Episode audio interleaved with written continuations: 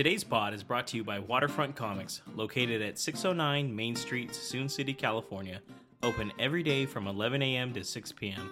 So if you're looking for a gift for an avid comic book reader or a collectible for a friend, come to Waterfront Comics. John is the guy to see. And if you can't come in person, no worries. Waterfront Comics does ship to home via their email, waterfrontcomics at gmail.com.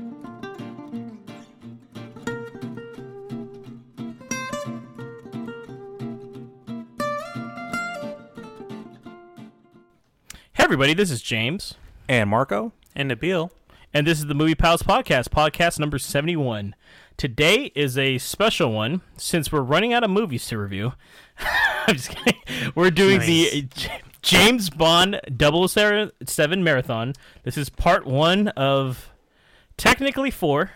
That's how we broke it down. So uh, this is from 1962 to 1971. We're going to be f- uh, covering all of uh, Sir Sean Connery's films, I guess you could say, and uh, the solo film with uh, George Lazenby. The day's Uh, mine. So basically, what we're doing here is each movie, very much like our other previous marathons, we'll be taking turns here, talking to you about what the movie's about, who directed it, um, who's the James Bond in this one. And I mean, obviously, it's only one of two people. And uh, we go over like who the main Bond girl is, the villains, who it stars, uh, plot lines, and then we're just kind of really bring, breaking it down with each other. Just kind of like, how did you feel about this? Is it? Would you recommend it? Has it aged well? I mean, spoiler alert: a lot of these have not. But um, I think this should be pretty fun. So before we do start, I did want to just ask Nabil and Marco. Nabil, uh, this is actually your second go around of these. I know you've seen all of these before. Yes, I have. So, and I know you're gonna have some different opinions on it, but Marco, this is your first time seeing any of these.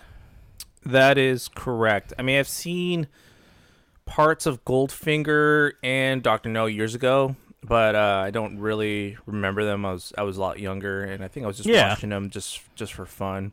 Yeah, and But, they, um, I, I think they used to be on like TNT a lot, right? Back in the day. Yeah, yeah, but I al- but also like just like some friends hanging out would put them on the background and stuff, but you know no one was really paying attention and stuff.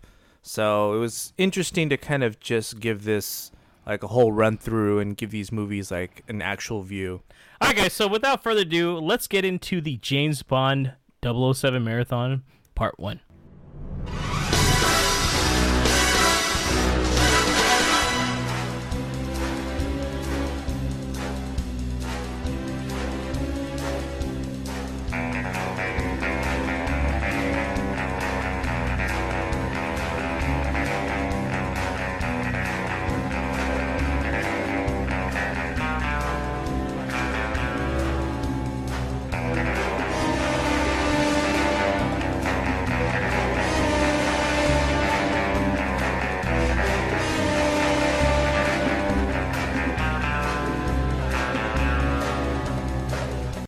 So with the first movie here, guys, I'm going to start it out here. We're going to go and uh, we're going to be reviewing here and going over 1962's Doctor No.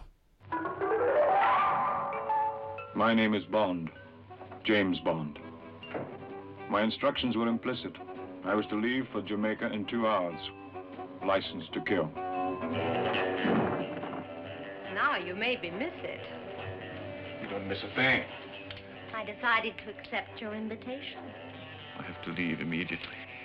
just as things were getting interesting again. All right, so the IMDb description, guys, is a resourceful British government agent seeks answers in a case involving the disappearance of a colleague and the disruption of the American space program. This is directed by Terrence Young, who also went ahead and directed From Russia with Love in 1963 and Thunderball in 1965. Uh, Sean Connery is the 007 in here. He's roughly about 32 years old. I only say roughly because you never know. They filmed beforehand, so there's there's a chance he was 31. oh my god. yeah. So the main Bond girl is uh, Ursula Andress plays Honey Rider, and the villain here is Joseph Wiseman as Doctor No. This stars also Jack Lord as Felix Leiter, Bernard Lee as M, Lois Maxwell as Miss Moneypenny, and John Kitzmiller as Quarrel. So the main villain here, what's Doctor No trying to do? He's using a nuclear radio beam to topple Cape Canaveral's missile launches. And how does Bond save the day? Bond disables the radio beam by overloading the nuclear reactor. So, starting with you, Nabil, what'd you think about this one overall? Um, it was okay. I, I was you know when when we were doing this, I was going through a lot of top ten lists for James Bonds, and this was on pretty much everybody's list. And seeing them all, I I didn't agree with it, but it's it's classic. This is like what started it all. I know, shocker is what she says. Whoa, Uh, sir. This is this is what a lot of the classic tropes. I mean, you've got the the uh, beach scene with uh, Honey Rider. You've got uh, you know just the tagline of James Bond and martinis over there. You got the crazy story. Like it's it was fun to watch, especially as a first go. Um, um, and I did enjoy it, but I don't know if it was my favorite one for sure. Yeah, what about you, Marco? I liked it. I thought that it was pretty straightforward and to the point. There wasn't too much craziness to it. You could tell like it didn't have that big of a budget and it was more or less like a thriller basically. And the slow reveal of Dr. No I thought was pretty cool. It was kind of like that uh like that same thing Spielberg does with Jaws where he doesn't reveal the shark towards like the very end leaving like the bad guy mysterious. I thought was pretty cool especially for like that era. It wasn't something they i at least i would think something that they didn't regularly do. But i liked connery's performance as bond. He just owns the role he's very smooth from the get-go from when he's like in the casino just like playing cards just very smooth he's just very calm and calculative he doesn't really seem to panic um gets a little handsy with the women, but you know that's uh, I guess that's how it was with the times. Um, the action was okay. You know, you can you can tell Yeah. a little choreographed. It wasn't necessarily the best action, but um, overall, I, I mean, I still I still liked it. Um, it's still kind of up there for me, just because it's like the first outing of James Bond, and because I saw a lot of things that they borrowed from this James Bond in like some of the newer versions uh, of him, which you know I'll get to once we get to those movies. But um, the battle was with Doctor No. I guess was a little anticlimactic. Um, it wasn't something Very. yeah, it wasn't really spectacular, but it's. I mean, it was still kind of horrible the way the the fucker died. I mean, he he went he went out Terminator Two style basically. So yeah. um, and um, yeah, uh, I guess the introduction of like M and Miss Moneypenny for the first time, I think, was pretty cool. The the way that they kind of know how James Bond already is, um, added more, I guess, a little more depth to to the character as well. So yeah, simple movie, still enjoyed it. Yeah, and I gotta say this. Um, I'm normally not a fan of this movie, but for some reason, this one just kind of worked for me this time around.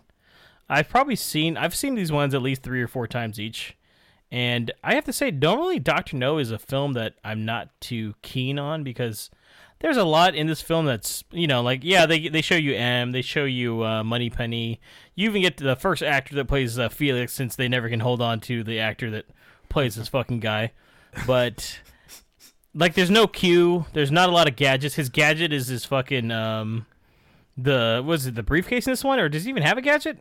Or he gets Uh, a, he gets the Walther? It's the he gets his gun, the Walther, yeah, which and is very think that interesting way to sh- introduce the new gun. Uh, Yeah, there is there is no real gadget in this. I mean, his car didn't even really have anything. Like, no. Yeah, Q wasn't actually in this film. He comes in No. the next one. Not at all. And it's funny because um yeah, the way they introduce a gun is almost like, "Hey man, can you stop uh, hanging handling that bitch ass gun?" Yeah, basically. Yeah, this is the man's gun, by the okay, way. So Yeah. Which is weird because I, I I always thought the Beretta was more of a higher caliber gun than the Walther PPK. I mean, I'm not a gun enthusiast. I guess it has- but, not for the British circuit. Yeah, it's got more stopping power apparently. I was like, "Okay." uh, And I- I- sure. I will say too, it, it's funny because yeah, they, they don't eh, they don't reveal Doctor No, and then when they do, it's a white guy playing a Chinese. Like what? Oh my god. But, like, it is of the They- times. they They, do did a- a lot. Not that it was okay. There's a lot though, Nabil. There's, There's, a even lot of fucking racist shit in these Oh, first few and movies, they're in the and Caribbean, sexist so you know stuff that's too. there's a lot of Yeah. stuff, just stereotypes being built up in there. Like the way Yeah. they, they reference women too. It's just like that dame. She's not gonna do that, you know, just because she's a woman and shit. yeah. No, I agree, and it, it's just like there's a lot of moments where they're even like other girls are playing Chinese, quote unquote, and they're Asian characters, and they're obviously white people. and um, even Honey Rider. Uh, did you guys know that she doesn't actually even talk really? Her real voice. That's all dubbed. Oh, I didn't know that. No. Yeah, not Really? her at all. She had a very thick I think she's German, right? So like she had a very thick accent, and she spoke her lines, but they dubbed over all of them. So I saw they You do a lot of dubbing in these first few movies. Oh, dude, a ton of Yeah. them, a ton of dubbing. But that was common for a lot of films in the '60s and '70s. Yeah. So I'm not shocked. Uh, I will say, yeah, I agree with you too, Marco. The the fight scenes are. I hate that '60s sped up shit they do. Where Oh they s- yeah, the, and it, I, I didn't Yeah. realize how apparent This- it was from the first go around to watching Yeah. it now. Like you really notice it. Oh yeah, definitely. And it's just one of those things where it's like, oh fuck, it looks. Ter-. But I mean, Even in the car chase too, you can kind of tell that they sped it up a bit. Yeah, I I will mention too that there's a lot of scenes where uh, like editing or goofs happen very obvious in these movies, and it's almost like they're like, well, fuck it, I guess that's it. So you know, um, I we we all saw it. I know Nabil in a way saw it all in uh, Amazon streaming all these in 4K, and I would highly recommend if you've never seen them in 4K and you have the ability to see 4K, check them out because the colors really do pop. There's a there's a scene in particular that has almost been like unwatchable in the past, and I want to bring that up is the scene with the quote unquote dragon of the island. Oh, by the way, and a heads up, we are spoiling all these movies. They've been out for like 50, 60 years. Like, figure it out. Yep. So if you don't want to hear them, you know, sorry, but I don't think we're really ruining anything for you. Rent them, or if you have Amazon Prime, they're free, all of them. And uh, they're on Amazon Prime, and also um, if you have Apple TV, Epix is free for the whole month. Every one of them is on Epix this month as well, so you can check it out too. and most subscriptions are giving you like 30 days for free right now. Right. Yeah. So this that scene in particular, I don't I don't know if you guys have noticed. A lot of times when they do quote unquote like night scenes, um, it's really actually still in the day, and it just darken this this scene up, and that's why it looks really shitty. But and in the past, I could never tell a lot of these scenes where it's like, fuck, it's so hard to see these people. But now, finally, I was like, I can actually see what's going on. All right. You know, I kind of wondered about that because as I was watching it, I saw it in 4K also. I was like, did this look that good in not 4K? No. It pops probably out not. too. I gotta say, whoever did the restoration on these movies did like an excellent job too. Yeah. So I'll give him that much too. Um, anticlimactic ending. The whole, the whole setup of this movie is pretty silly too, guys. With the um, trying to blow up the uh, rockets coming out of Cape Canaveral. But once again, it's the first go, and um, it. My last thing I'll say is that I don't act. I, just looking at director of Terrence Young, I was I was doing some research on this. It almost seems like Terrence Young is like a discount Alfred Hitchcock. I don't know if that makes sense to you. If you look at his three movies, it kind of makes sense. A lot of times he up. has probably well, I mean, the reason why I'm saying is like there are a lot of drawn out dialogue scenes in all three of these films that he's done, and that I think go on a little too long, and it's almost like he's trying to be clever with his like dialogue and like the scenes, and it's like okay, slow the fuck down, dude. So he wants to make sure he has enough time to land his one-liners. yeah, I mean that's a that's a common trope of everything with Sean Connery, and it's cheesy as fuck. But once again, I will agree with both of you guys that from the very first scene you see Sean Connery, you understand why he was so fucking cool as James Bond and well known as James Bond. Like you can tell, like this guy is the definition of fucking cool. Like he's just Yeah. even from a movie from 1962. You see that and like I'd hang out with that guy. You know what I mean? Like Yeah, I was like, I mean, I'd, I'd give him a few pointers here and there, but uh, other than that, he's he's smooth as fuck, you know. But uh, yeah, I agree with that, hundred percent. Yeah, and that kind of set the standard for like what you expect out of a James Bond, and that's why w- the reason why we're doing this too is not just because of uh, the No Time to Die is coming out this year at the end of the year in November, but it's just fun to it's interesting, especially if you haven't seen these, just to see the evolution of the character and how he's gone through the decades leading up to it. So, Bro, I'm just trying to get to those Timothy Dalton ones. you and me both. guys, give Roger Moore. Watch, man, watch Nabil be like, actually, he's my favorite one. No, For a lot of people, Roger Moore is. I heard. Yeah, it- I'm truthfully, it also comes down to uh, who the James Bond was for you when you kind of started watching movies and growing up. Like for me and Yeah. Nabil, it's probably Pierce Brosnan. I mean, they they technically did the same amount of movies. I mean, well, Connor did six, technically seven, and then uh, Moore did seven. So I mean, it's like they got the same amount of movies. In a way, I guess. yeah, more just uh, we're going off the topic, but he, I think he overstays his welcome. But That's fine. And with that, uh, let's move on to the next film, From Russia with Love.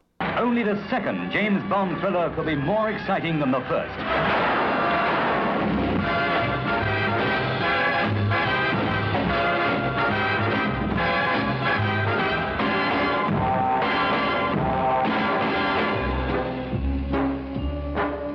Krilencu. So he's back. Another Bulgarian they use as a killer. Take a look. You should remember him. This man kills for pleasure. James Bond, that notorious, amazing Dr. No secret agent, is back, and half the world is out to kill him. As he pits his murderous talents against the Iron Curtain and its velvet women. Well, I'll tell you something, Colturni. You're one of the most beautiful girls I've ever seen. I think my mouth is too big. No, it's the right size. For me, that is. So this is James Bond's second outing, 95% Rotten Tomato score. James Bond willingly falls into an assassination plot involving a naive Russian beauty in order to retrieve a Soviet encryption device that was stolen by Spectre, Special Executive for Counterintelligence, Terrorism, Revenge, and Extortion. Uh, I just want to bring that up. I don't think they ever kind of explained that. That's why. Yeah. I was like, that's what it means. A- now you guys know. I think they, they mentioned it long once name. and that's it. did they? yeah, they do at the beginning. That's it. They might have. Yeah. Okay. Uh, again, directed by Terrence Young. Um, he also did Thunderball uh, on top of the first film, of course. This film, again, Sean Connery, age 33, probably 32, who knows? uh, the main Bond girl was Daniela Bianchi, I think is how you say that, as uh, Tatiana Romanova. Uh, villains are Colonel Rosa Klebb as Lotte Lenya, Anthony Dawson as. Sorry, I meant that the other way around. Sorry, that should be noticed that, yeah. Letty Letty Lane. I just noticed that. Sorry about Like, that. oh, he's a colonel by trade. That's the lady, by the way. um, Anthony Dawson as Ernst Stavro Blofeld, Robert Shaw as Donald Red Grant. Excuse me, guys. Uh, and also starring Pedro Armendariz as Ali Kerim Bey, Desmond Llewelyn as Q for the first time, uh, Bernard Lee as M, and uh, Lois Maxwell as Miss Moneypenny. So, what are the villains trying to do here? They're trying to kill James Bond, of course, but in a very humiliating sex scandal. So that way, uh, there's revenge there for killing Dr. No, while also stealing, which is, I think, the main plot here, stealing the decoding device called the Lektor from the Soviet Union. Um, what does Bond do to save the day? He basically acquires the device for M- MI6 and evades uh, Spectre's attempts on his life. So, James, what did you think about this one? This one, I think, is uh, this is the real standard. I think for this movie or for 007 because by the time you get From Russia with Love, it's it came out a year later, and I think they kind of not even kind of it just gets more into the familiar tropes of James Bond. Um, for instance, we get Q finally. You finally see some sort of gadgets in this one. Once again, Right. it's nothing crazy. It's really just that briefcase that like, hey, you got to open it this way. If not, it blows But up. But they use it, though. And- Like, I think they use everything from that case. Yes, they Mm-hmm. do. They do. They use all the stuff in there, and on top of that, um, I think.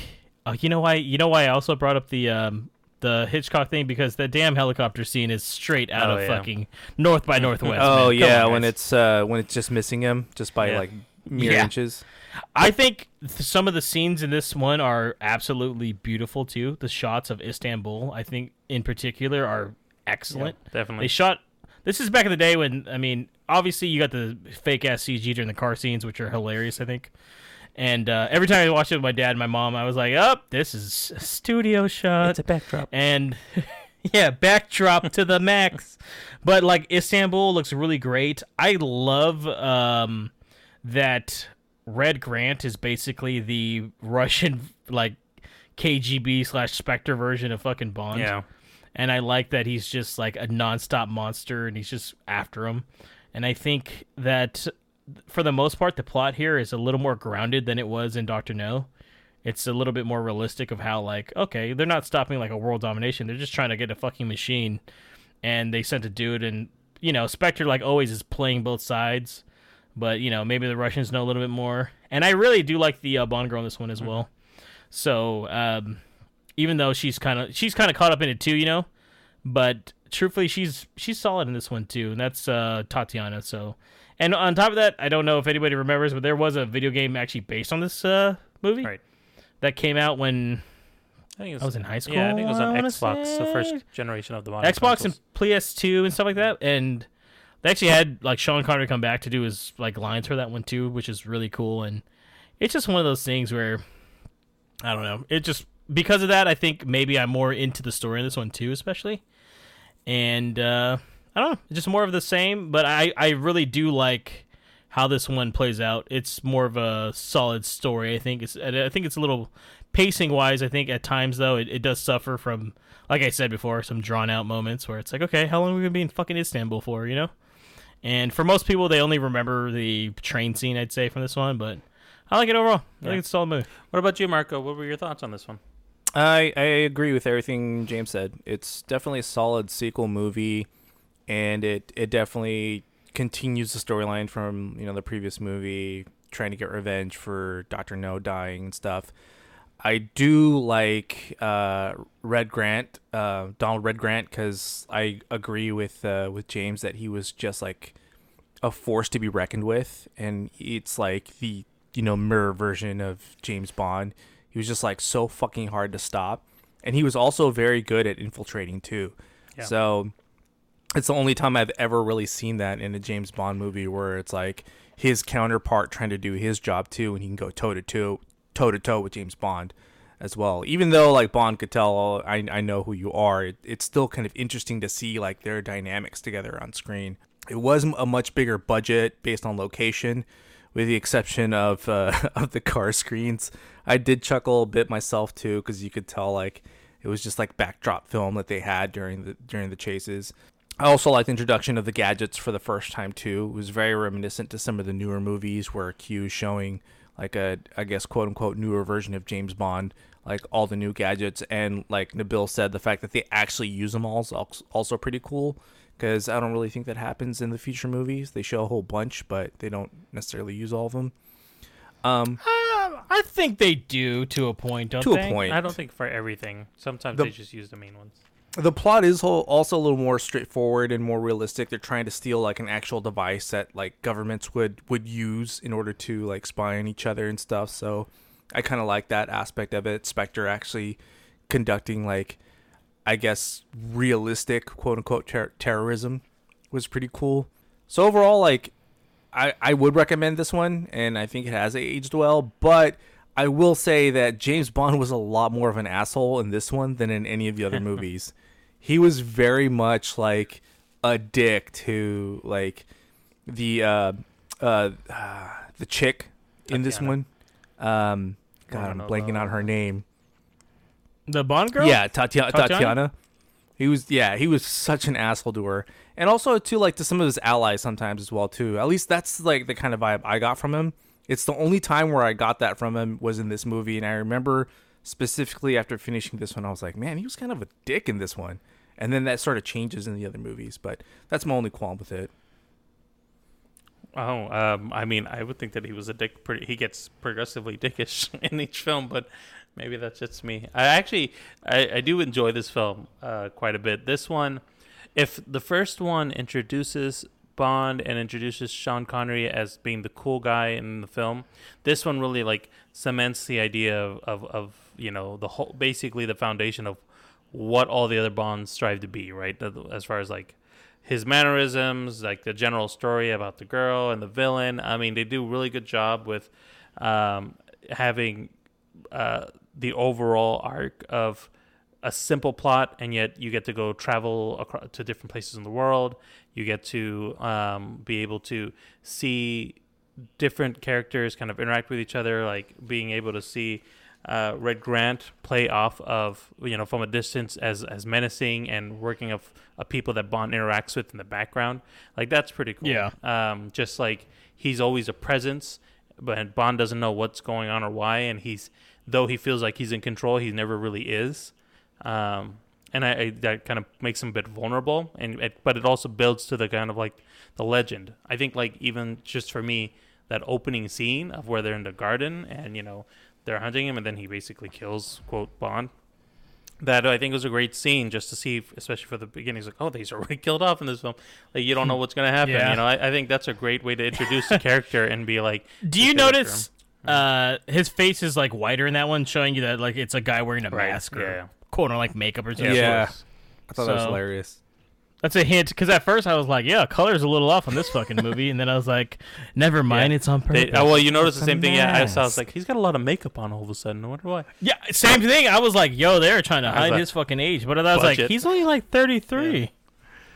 Or I was like, shitty makeup, maybe. It's cool that they even showed their agents training to kill for Bond Yeah. because he's like that good, and I thought that that was kind of a smart plot point for the bad guys. It is hilarious though how fucking just random. Like, here's our fucking crew, and they're just like just All training the up, evilest yeah. shit. Well, and then like you know, you get the you you get the, a real sense of who Blofeld is. Like he basically kills what was it, uh, his number eleven, um, and so they're all freaked out by him, and they don't really know what he's gonna do. Like he doesn't accept failure, and it's and it's uh sets that kind of trope of who he's gonna be and what what his deal is. Obviously, it leans more into it in the other films, but it's a good way to, I think, introduced that organization and Yeah, you know, and this is the first time we actually hear. We don't. You don't see him, or you don't see his face. You just see him. Right. So this is the first time you see Blofeld. Uh, I will say, like once again, though, I, I was talking about drawn out scenes. I think like the gypsy camp is almost unnecessary. oh yeah, definitely. That whole scene is like you could have saved. It's 15, it's like an minutes. anime with fan they're service. having those two that chicks whole fight for yeah, him? That whole thing was fan service. Yeah, Jeez, that- yeah, it's it. Yeah, it goes on too long. and It's very cringeworthy too. Although I was very upset Yeah. with his uh, his friend once he uh, passed away. He was uh, killed. What was the guy's name? Um, Ali Ali Kerim. You know, I was Yeah. I was like, oh, they killed him off. I liked him Yeah, he actually. was actually a really yeah, good I character. liked him. Yeah, I liked him too. He's just, he's a cool guy. He's like the first one to kind of understand Bond, like Mm-hmm. where he's coming from too. Like, hey. Uh, I will say that the Russian lady's death at the end is fucking hilarious. Yeah. She's just like, "Don't worry," and then she just got shot. I was like, But you know what, yeah, Oh, when, when she's dressed up as a maid, it, it looks Yeah. straight out of an Austin Powers movie, and I was just fucking dying. But I, I kind of also was like kudos to her for like actually taking the initiative, going out of her way to do it. Like I'm gonna do this myself. You know, you don't tell. like, yeah, but it's mostly because she's like, I, I did the wrong thing. right, basically. And I, I and I love how uh, all the bad guys in these movies just reveal everything to Bond. oh yeah, each time like, oh, they've cool. had plenty of chances to kill him. Plenty. They- Didn't even ask, even but cool, Yeah. thanks.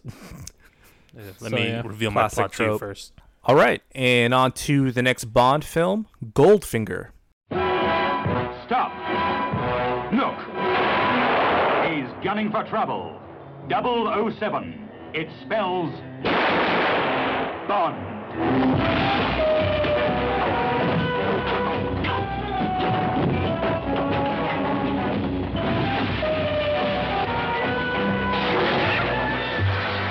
Shocking. He's the idol of every woman. Who are you? Bond. James Bond. The envy of every man. The nemesis of the treacherous Mr. Goldfinger.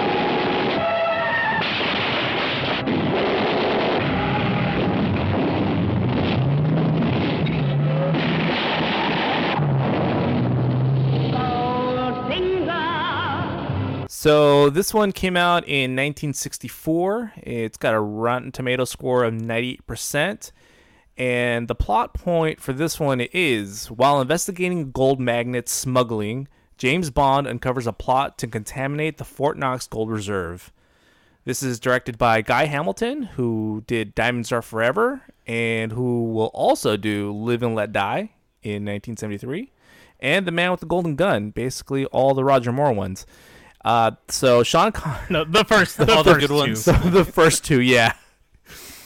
So this one stars Sean Connery again as 007 and his age is roughly 34, 33 in this one depending on the filming.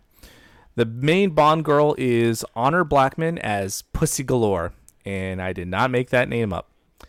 Uh, the villains for this one is Gert Fröbe as Auric Goldfinger, Harold Sakata as Oddjob, and it also stars Shirley Eaton as Jill Masterson, Tania Mallet as Tilly Masterson, Cec Linder as Felix Leiter, who's uh, I guess the new Felix because they keep changing characters here, like in Phase One of the Marvel MCU.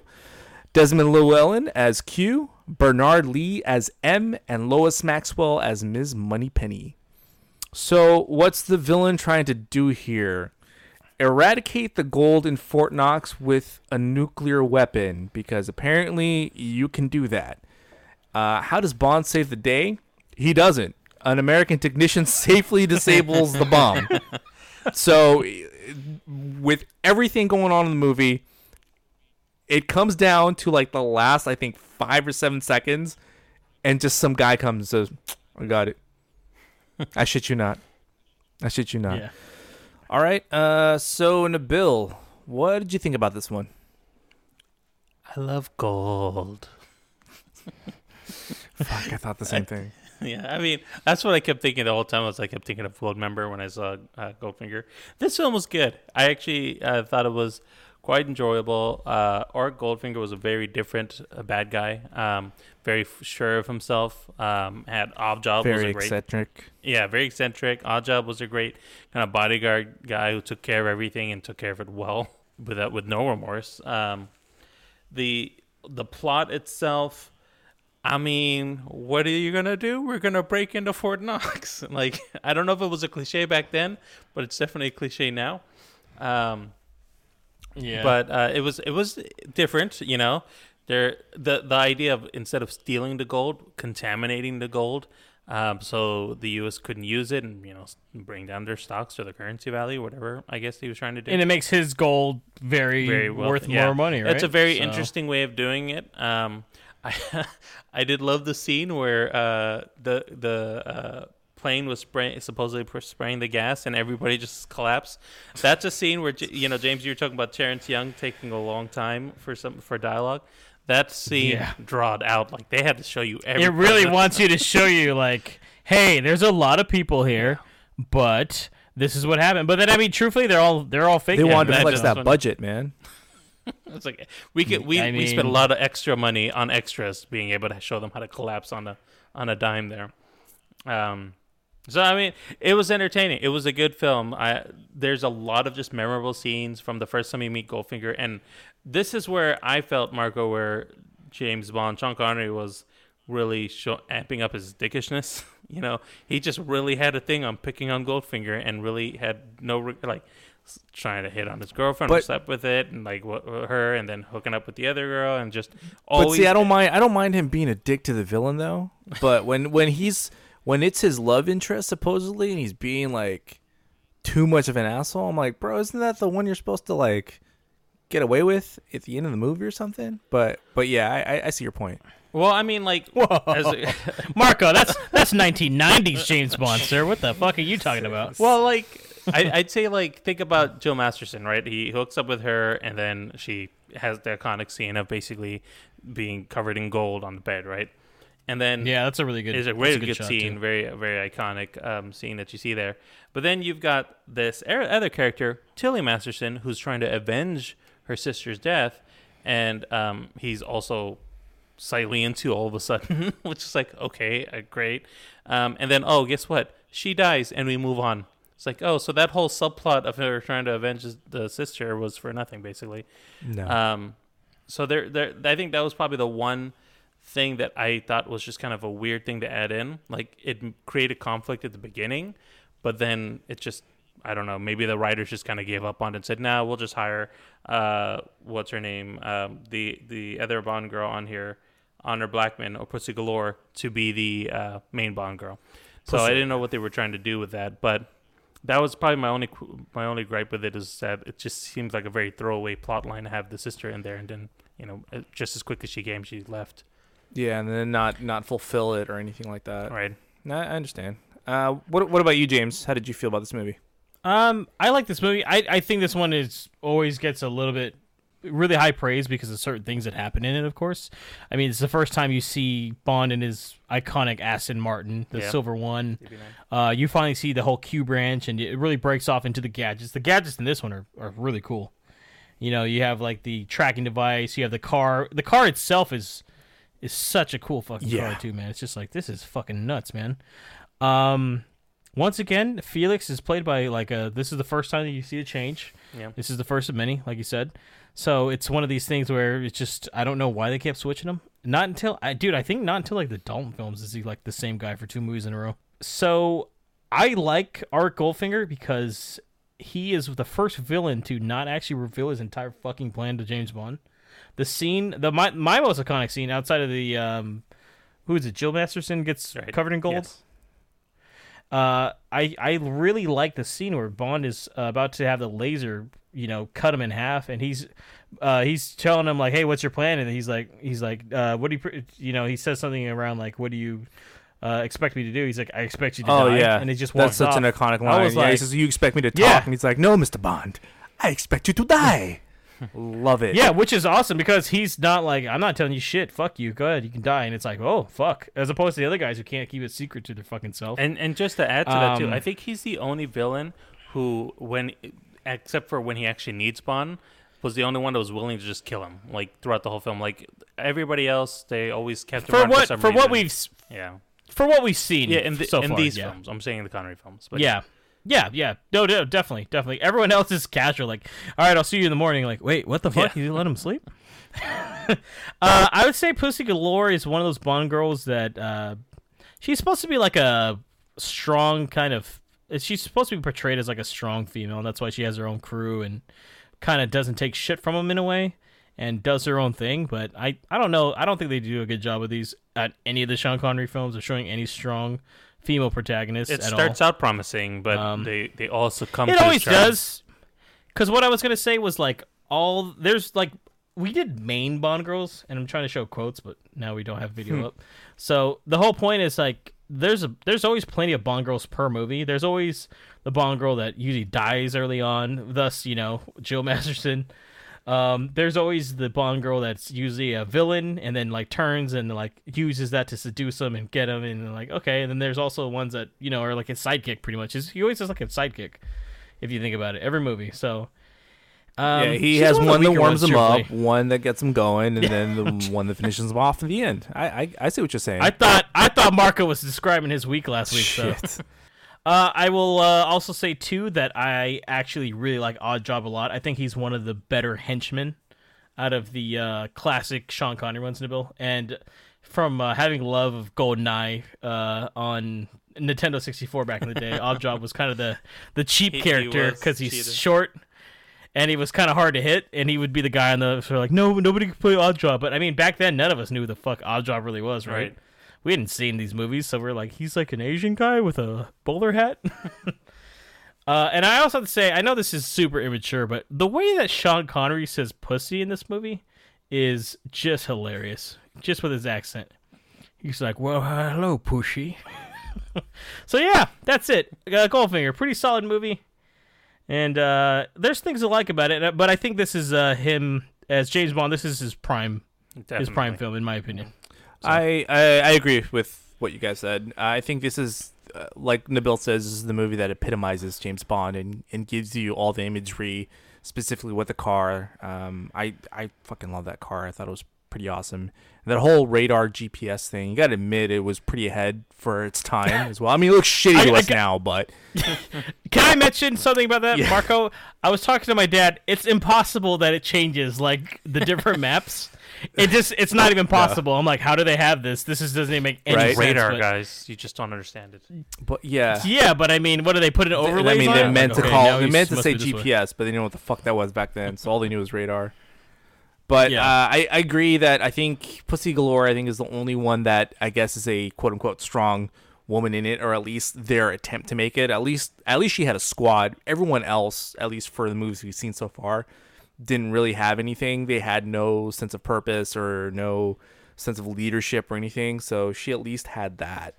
Um, still a throwaway character though, and yes, it was hilarious how Sean Connery said her name because it was almost like he knew that he was just getting away with saying the word pussy. So Oh, he knew. Yeah. Yeah. um, but I, I liked Auric Goldfinger because he was batshit insane. And yeah, he was the only one that so far has come close to killing James Bond and not, you know, telling him what he was going to do. And it was legit like, how the fuck was James Bond going to get out of that situation? So it was a very tense moment. Um, it's very iconic. Um, and yeah, I, I, I- although I do agree that when uh, Pussy Galore's, um, I guess, crew starts gassing everybody, that scene did drag on a little too long.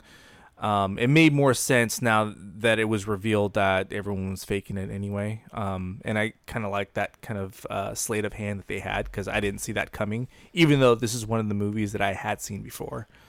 Um, aside from that, I don't think that this plot would hold up to these days because we are not on the gold standard anymore. Years later, we were taken off of that and we use fiat money. So even if you were to irradiate that gold, it wouldn't have done anything to our economy. Yeah, it's it's it's definitely of the time too, and they have a better ending on this one, I think, compared to the other They two do. of how they Yeah. take out the bad guys too. Yeah. Uh, and also, uh, really good first of the uh, really good theme songs, I think. They they actually get into like a real gunfight with the bad guys. I kind of like that, where it was like a whole army against another army.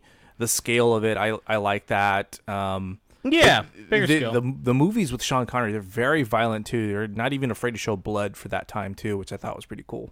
as red as it is, yeah, yeah, I mean you can tell it's I like will admit. ketchup or paint, but still. It's like paint a lot Yeah. of times, but uh, yeah, like I'm saying, the really good theme song is uh, still stuck in my Yeah. head, and I do um, I do agree with you, Marco. It's it's a bigger scale. Once again, all the budgets in, keep on increasing throughout the movies, and um, I believe uh, Goldfinger's budget was bigger than the first two movies combined. So, you know, they obviously were quite popular. So, yeah. All right, guys, let's move on to the next film. We have 1965's Thunderball. James Bond is in operation. And what an operator he is in Ian Fleming's Thunderball. Have you seen everything you came to see? Now go back to your friends and report. Tell them the little fish I throw back into the sea. Come Thunderball stars Claudine Auger. Young, beautiful, trapped. Could be dangerous. What sharp little eyes you've got. Wait till you get to my teeth. Adolfo Celi, smooth, silent. Spectre's agent of death.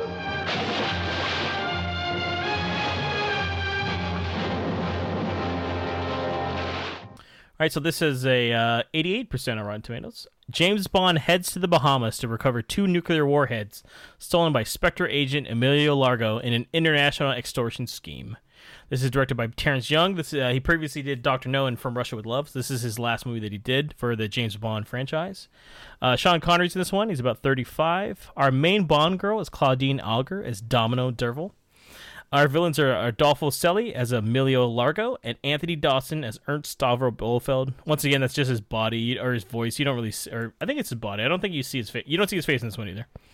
Uh, we have also starring Rik Van Nutter. He plays Felix in this one, so that's the uh, That's that's the third yeah. actor to play him. What's his him. name again? Yeah. Just uh, rewind it ten seconds. You figure that It's out. It's late, guys. It's late. Yeah. So he's the third guy to play him. Once again, they I don't know why they I, I'd like to know why they kept switching fucking Felixes.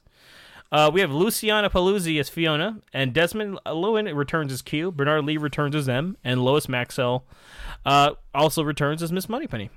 Uh, the plot of the villain, he's basically trying to steal two nuclear warheads and use them to extort money from various world governments.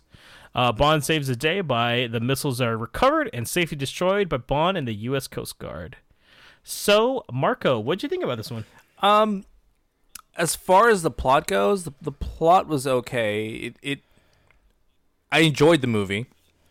Uh, I thought it, it had probably Would you would you say that it's a, it it tends to with the Bond films like the last one's pretty large scale and this one kind of somewhat tones it down. it I'd does say? it, yeah it does tone it down but i do like the action sequences it does do things a little bit different uh, for example you have like towards the end you have the underwater fight scenes and stuff which were really intense because Mhm. it's underwater you know they could lose oxygen and at the same time they have to like manhandle each other i thought that was pretty cool um, the cinematography was great there was a lot of really great shots throughout the movie um, but like the plot was just kind of ridiculous. This is the, like the one where it started like holding the the world ransom for millions of dollars, and it's like what Austin Powers Mhm. ripped off, where Doctor Evil's asking for like a hundred million dollars, and I think that's the actual amount they're asking for in this movie, and that just kind of made me chuckle. I think so. Yeah.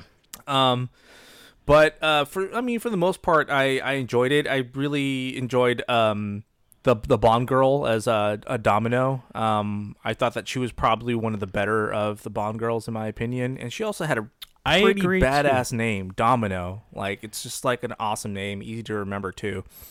Um, so, uh, yeah, it it it it holds up. Again, like the the the whole bad guy like plot is not as good as some of the other ones. I mean, they're all batshit insane, but um, this one's kind of like more of the like cliche one. But overall, like I really enjoyed it. Nice. Uh, what about you, Nabil?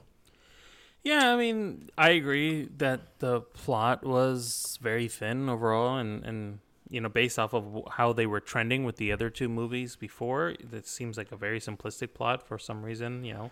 And apparently, it's just really easy to steal nuclear warheads because that's what they're they're dealing with throughout most of these films.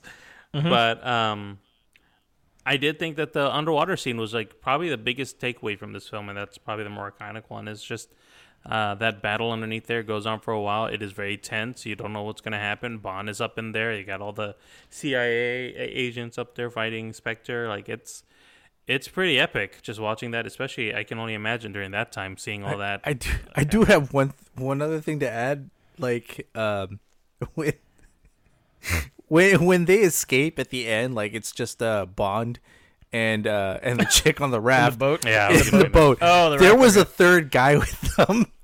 Okay, I was gonna Yeah, bring that that up too.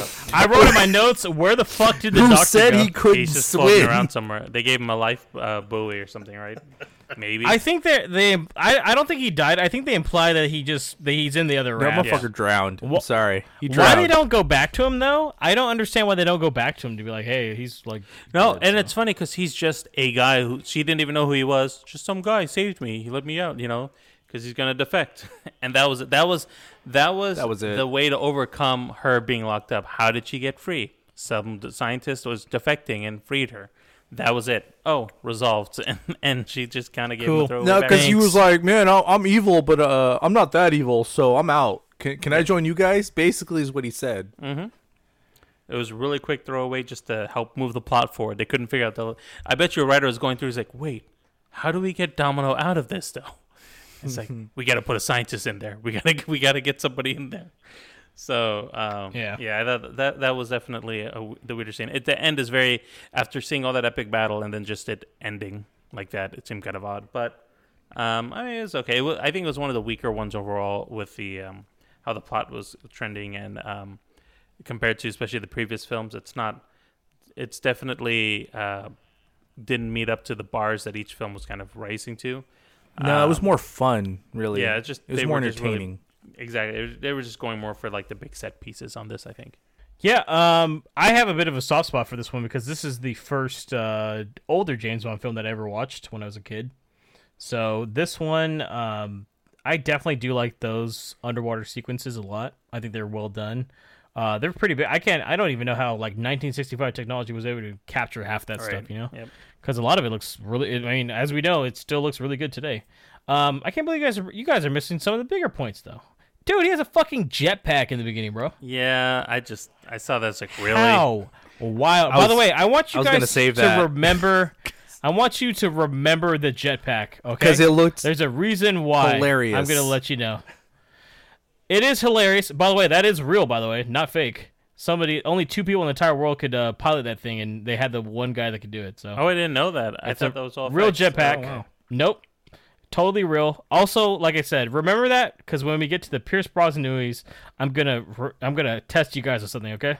okay. So there's a direct reference to Thunderball in one of those movies, and it's kind of hilarious. And you'd only know it if you've seen all the movies. Uh, I also gotta say, his toupee is looking amazing in this movie. Oh yeah. How did that shit not That- fall off in the water? That color scheme too, by the way, uh, he definitely. I don't know. They were trying to change up the, the hair color because it's a little brighter on top than the others. the rest of his Didn't hair. they start the Yeah, toupee but- in the pre in Goldfinger? Those when they started it, right?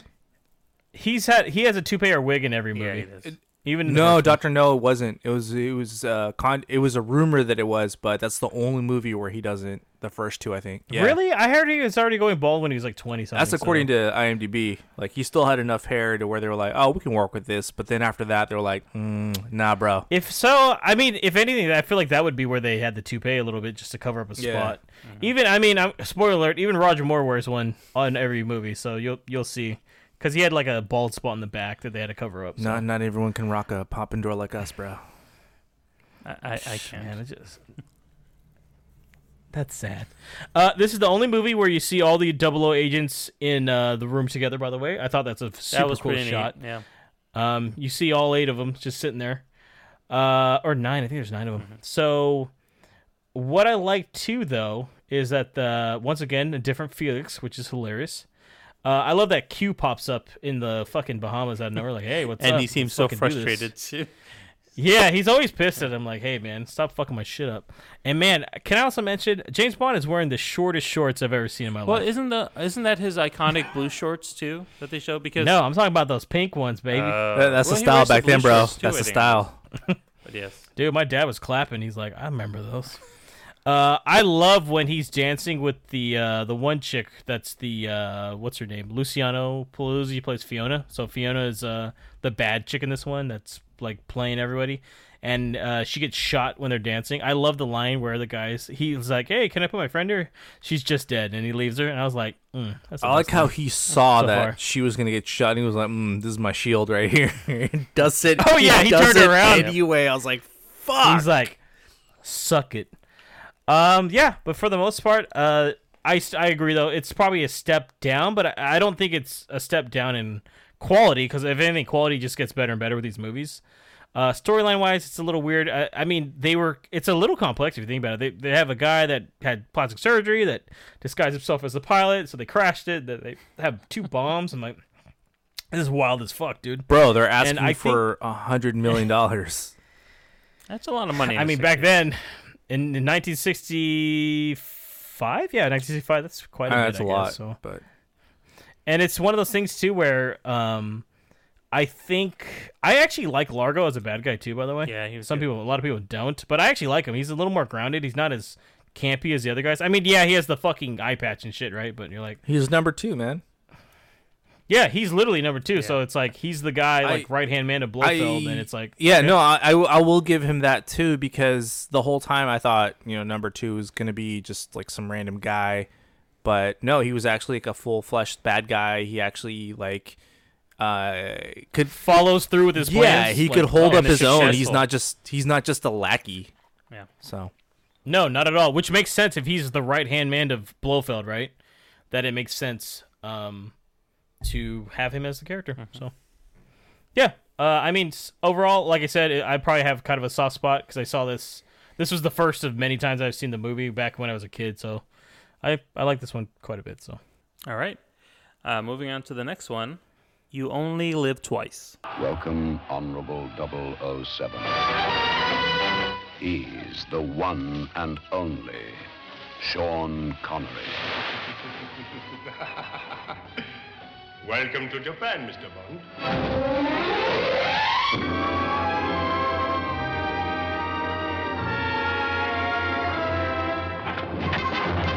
He's bigger than life, facing a thousand deaths. And you only live twice, and twice is the only way to live. We're too late. Well, at least he died on the job. So this film came out in 1967, 73% on Rotten Tomatoes. Uh, premise here: Secret agent James Bond and the Japanese Secret Service must find and stop the true culprit of a series of space hijackings before war is provoked between Russia and the United States. whoa, sorry, Whoa, we're in space now. I actually wrote space with two exclamation points on my notes. oh man, Uh, directed by Lewis Gilbert, who actually also directed The Spy Who Loved Me and Moonraker. So you know, there's a little bit of space tie-ins there. Um, Definitely. Sean Connery is 37 in this film, probably 36. Uh, main Bond girl is Mie Hama as Kissy Suzuki. There's gonna be a lot of Japanese names. I'm gonna apologize in advance for butchering any of them. Don't just I do it. through. Just do it. Uh, main villains here is uh, Donald Pleasence as Ernst Stavro Blofeld. It's actually a first appearance of his new face, new actor overall. Um, so you know that's that's Because you only ever see his body before, and you don't in his Yeah. voice. You never see the actual face of him. It's Yeah, Doctor Evil, bro. You spent a lot of time Yeah. with him in this film for sure. Yeah. Um, also starring Akiko Wakabayashi as Aki, Tetsuro Tamba as Tiger Tanaka, Teru Shimada as Mr. Osada, Karin Dor as Helga Brandt, Desmond Llewelyn returns as Q, Bernard Lee also returns as M, and Lois Maxwell as Miss Moneypenny. So, what's the villain trying to do here? Uh, basically, they're trying to trigger a war between the United States and the Soviet Union by capturing their space capsules. Uh, how does Bond actually save the day? He uses a self destruct button in Blofeld's lair to destroy the Bird 1 spacecraft. So, Marco, what did you think about this? Oh man, this one was batshit crazy. From the very beginning, I was dying because again, I can't help but see the Austin Powers spoofs in these. Because Austin Powers has ruined these movies for you. Yeah, it It's- really is. dude. It's it's just the fact that everyone's like, "What's that?" on the radar. And it just reminds me of the joke from the movie when they're when they're saying that the spacecraft looks like a giant dick, and that's all I keep thinking about when they when everyone's looking at their radar. It's like there's something weird on the radar. What is it? And I'm just like dying the whole time. Um, aside from that, uh, I thought it I thought it was pretty cool just for the fact that it was the first time where you actually get to see Blofeld and you get to see him actually be the one to to drive the the bad guy's plan into action. Um, it was interesting because it, it's again the bad guy plots are crazy, but this is still kind of realistic because they're trying to trigger war between like the U.S. and Russia, which were things that actually happened in real life, where people try to egg, you know, these two our two countries into war all the time because they were the two superpowers. So even though it was crazy, I still thought that it was kind of like semi-realistic. Um, I didn't understand why uh, they couldn't recognize another like spaceship swallowing up like the space capsules. I just didn't understand it. Like if they could pick up the readings of their own space capsule, like why couldn't they pick up the other one? They never really explained that, it, so I it- thought that was it kind was of a hole. because they kept thinking it was one or the other. Like the USSR True. kept thinking it was the US, the US thought it was USSR, and then the They UK. wouldn't think it was a third party. Yeah, they were always like, "Hey, why are you guys fucking with us?" And they're like, "My question though, Marco, adding to that, is like, why the fuck did they keep launching ships if they knew shit was getting taken all the time?" Right. I yeah, I, I don't know. I, I really don't. Like you Yeah. think they would cancel operations until like an investigation was done, but they're just like, nah, it's fine, man. Let's just waste these. We got, it's a lot of money. We got things to do. We got to keep Yeah. doing. We're I- we're sticking to the schedule, boys. Yeah. I, I like the location changes, how like you know they go to Japan and stuff, and it's a lot different than some of the other movies. However, man, they uh they go full racist on this one, guys. Uh, when they try to turn James Bond into a Japanese man, I was dying because I was like, "Are are you serious? Are you guys really doing this? A- Am I am I watching Team America World Police? what the fuck?" At least is he going doesn't on? try to do an accent, right? At least we can give him That's that. Dude, I was I paused the movie and I was like, okay, please don't let him do an accent. Please don't, guys. Don't do this to me. And yeah, luckily they didn't. But uh, I thought that was just absolutely insane in how that was normal back then in Hollywood. I was like, Jesus Christ, guys. Yeah. And even after, like, they make it look like this huge procedure, and it still looks like Sean Connery with a wig. and I'm just like, basically- what the Oh, fuck? Caro. It's like it's like just like Team America, where they do all this shit. The guy looks hella shitty, and I'm just like, it's the same thing. It's the same thing. Uh, it wasn't necessary to the plot, really. Like, I mean, they all knew it was James Bond anyway. Like, it didn't trick anybody, at least from what I saw. Um, I thought they were just gonna train him in the ways of the samurai, and I was like, oh, that's kind of cool. You know, show him how to use like a katana and things like that. But I really think that they could have skipped all that, and it probably would have made the plot a little smoother. Um, the fact that Blofeld sneaks away like Doctor Evil, I thought that was kind of funny, but um, but what are you gonna do? Um, it's cool that they finally came face to face, and the fact that Blofeld was able to like figure out like James Bond just on a small little slip up that he made because he was gonna take the oxygen tank inside the capsule, and he was like, "Dude, fucking astronauts don't do that. So um, it shows you he's smart. Yeah. Yeah. So I So, I like yeah. that that he was more of a dude that used his mind rather than his you know his physique. Well, because yeah, yeah, definitely. Yeah. So, um, though how he popped up, how he just like leaned over to the side to say hi to Bond, I thought that was kind of funny. I just imagine James dressed up as as Blofeld doing that to the bill. what the fuck, man? I don't know why. Odd one. Qu- Oh, man. Quarantine's changed Marco. He was never the same again. Uh, overall, I thought it was um, I thought it was okay. It it was it, I don't think he was like as cohesive or as good as Thunderball, but it was still rather entertaining. Yeah. What about you, James? What were your thoughts on it? This is probably my, my least favorite one, and I got a, I got a couple quirk. I mean, not to mention the. I think some of the the the dialogue in here is absolutely terrible, which is funny. I don't know if you guys noticed, but the screenplay is by uh, Roald Dahl. I don't know if you guys caught that or not on the credits. The famous author of Charlie and the Chocolate Factory, um, all that didn't jazz. that, yeah, really.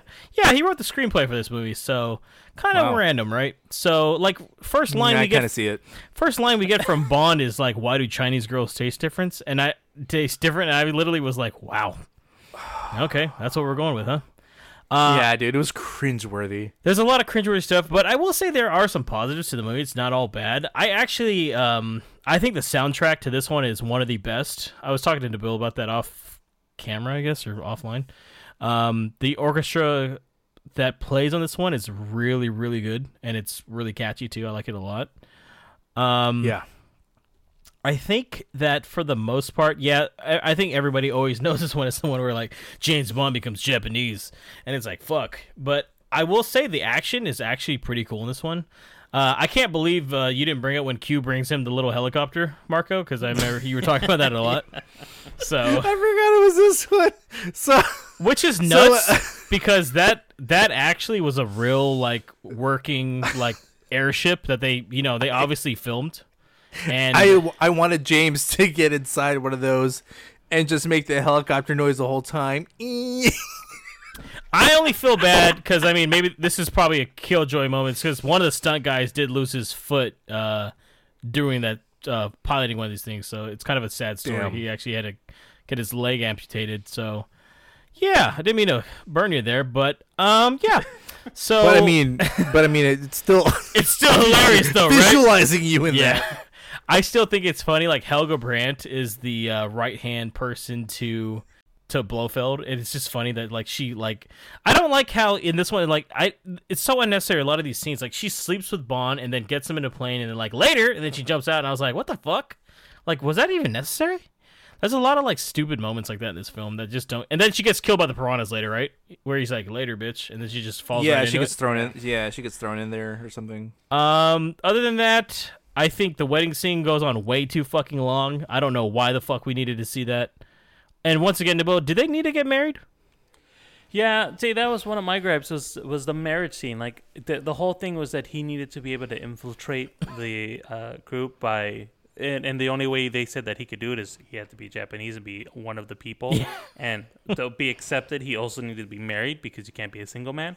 And so, Are they check? Are they checking paperwork or something? That's what I'm saying. So they're going through the whole thing, and he's getting married, and he's he, he's training, and it's like, like Marco, you said earlier, they already knew he was there. They attacked him three different times. Yeah, and you again, know? it's part of it's part of that that that whole like sequence that just didn't need to be there. Like maybe the training, yeah, but I I it goes agree. on. It was I, just- it goes on too long, basically.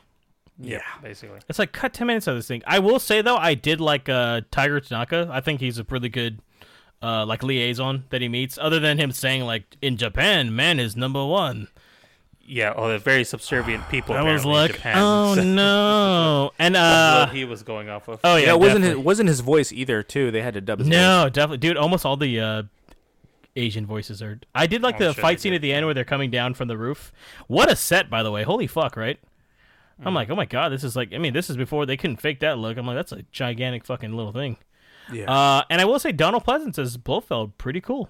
Uh, you know, Yeah. a lot of people know him as uh, Doctor Loomis from Halloween in the original John Carpenter films, and I liked him a lot. It really it fits his kind of way that he acts. I think is the way to I'd, I'd say and it, it kind of works. You finally see him, and he has like a scarred face, and they never explain any of this shit. It's like okay, I guess. I agree. He's I thought creepy and the- mysterious. The battles, I mean, just that end scene was pretty fun. Just, just there's so much action going on. There's a lot of chaos, and he was, you know, tr- while while we are trying to watch Blofeld ex- escape, like there's just a lot going on. Um, in that whole Yeah. area, and the mou- they going on the. This is the one where they're going down the mountain, right, and going inside. I Yeah. guess pretty cool to see all the agents coming in, and it's like is a straight up like small war going on. This gunfire. Yeah, and yeah. everything It's it's the Like- biggest scale of a fight so Yeah. far. I'd say. Mm-hmm. Uh, It, that, uh, that was pretty cool. Totally random, but it, it reminded me of uh, that scene in Revenge of the Sith where the the stormtroopers are coming down and shooting down. Also, Yeah, kind of yeah, the same manner. I can see that, And yeah. I was like, that's I was like, that's pretty cool. But I, I agree with you, Nabil. I like when they do like the large scale battles where you see like the bad guys bring in the cavalry and like they're actually getting like James Bond's back. Like I know he's supposed to be a badass that could handle everything by himself, but it's just kind of cool to see him like lead men as well too into battle and shit. And Mhm. Like I mean, because he's a commander, you know, and it's kind of cool just to kind of see those battles play out. So Yeah. I did like that about this movie too. Although it did take them like a day and a half to get there, and it only took her like thirty minutes. to Dude, she find- swam back hella quick. back. I was like, oh okay. I was So like, did she apparently swim? James was Why, slowing dude? down. That's fucked up. Why the? he set her off swimming, and then she comes back and she's still wearing just the bikini with the Oh, yeah, shirt so- on. I know. I was like, she didn't have time to change. Didn't have everyone, time. everyone else is wearing like full suits, and she's just like, just barely dressed. I'm like, oh my god, guys. I will on. say, I mentioned too, she is the first uh, Asian uh, Bond girl too. So She is. Yep. Yeah. Yeah. It's. I mean, you know, it's. It's. I, I agree with you guys too. It's. It's. There's. There's some good parts and there's some bad parts. It's. It's. I think the weakest of the um, Connery films, in my opinion. I will say too. Um, you know, this was technically supposed to be Connery's last film, right? So if this is how he was going to go out, it was going to be pretty. You know, like oh well. apparently okay. he had one more he was supposed to do, but Oh, so they didn't really know he was. he decided to quit after this because he didn't Right. think he was getting paid enough compared to the producers and directors and stuff like that. So, yeah. Dang, that's star power right there, guys. Sorry for the randomness, guys. I took a class in uh, 007 back wh- many moons ago, so I know a lot of random facts that will never save my life. So That that's what the movie pals are here for. We're here to spew the facts, give you the Yeah. truth, let you know. So what's yeah, going we'll on let you know James some Bond. trivia. There's a I got a real good one on George Lazenby. Wait to hear that one. So yeah, but I mean, you know, it's it was an okay film. Some, but again, really epic battle at the end. Everything else about the the Japanese portrayed in here were, was pretty racist. But I want to say it was of the time, but I really don't think that that was even the case. I think that might be a whole different I mean- conversation to have. Yeah, I mean it's it doesn't make it right, but I mean it's true. It is of the time.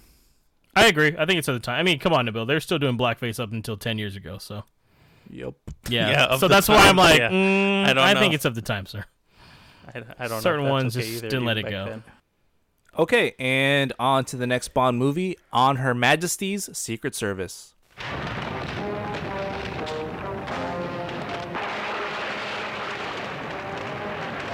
An avalanche of action. Bigger, better, different.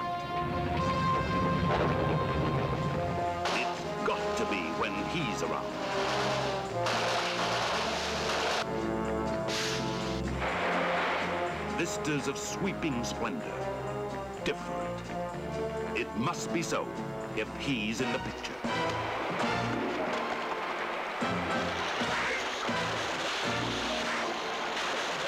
Fabulous beauties, all of them dolls, every one different. They've got to be when he's around. My name's Bond, James Bond. So this one came out in 1969. It's got a Rotten Tomato score of 80%. And the plot for this one is James Bond woos a mob boss's daughter and goes undercover to uncover the true reason for Ernst Stavro Blofeld's allergy research in the Swiss Alps involving beautiful women around the world. Hmm. That's kind of fucking wild. This one's directed by Peter Hunt. Um, this one is actually the first 007 movie with a different actor, George Lazenby, who is aged around 30 around this time. Also, just just before you go on, I wish I looked that good as Connery and Lazenby did in their 30s, because I can tell you right now, that's a lot to live up to, basically, looking at those guys. I think you. And I don't, think you give yourself enough credit, Nabil. So- Those guys are kind of dapper. I know. I mean, these guys also smoked cigarettes every day, drank. So I think you're doing okay. Yeah. Main Bond girl for this one is Diana Rigg as Teresa de Vincenzo. The villains for this one are Telly Savalas as Ernst Stavro Blofeld, who is the third actor portray, to portray him. And it also stars Gabriele Ferzetti as Draco, Ilse Steppat as Irma Bunt, Desmond Llewelyn coming back as Q, Bernard Lee coming back as M, and Lois Maxwell as Ms. Moneypenny. And I love how those three actors at least remain consistent throughout these like last few movies. And actually, Marco, they are consistent. At least, just a spoiler: Moneypenny and Q all the way up to the '90s. Wow. Yeah. M, not so much, but you'll see. So, what's the villain trying to do here? Release a dangerous virus through beautiful women to damage livestock and food supplies unless he's issued a pardon by the United States. How does Bond save the day? With the help of Draco, he destroys the lab where the viruses are being developed before they can be released. So, let's start with you, James. What did you think about this one? So I gotta say, this one not bad. Especially, uh, you know, we got a new James Bond here, George Lazenby, and I think he doesn't quite nail it.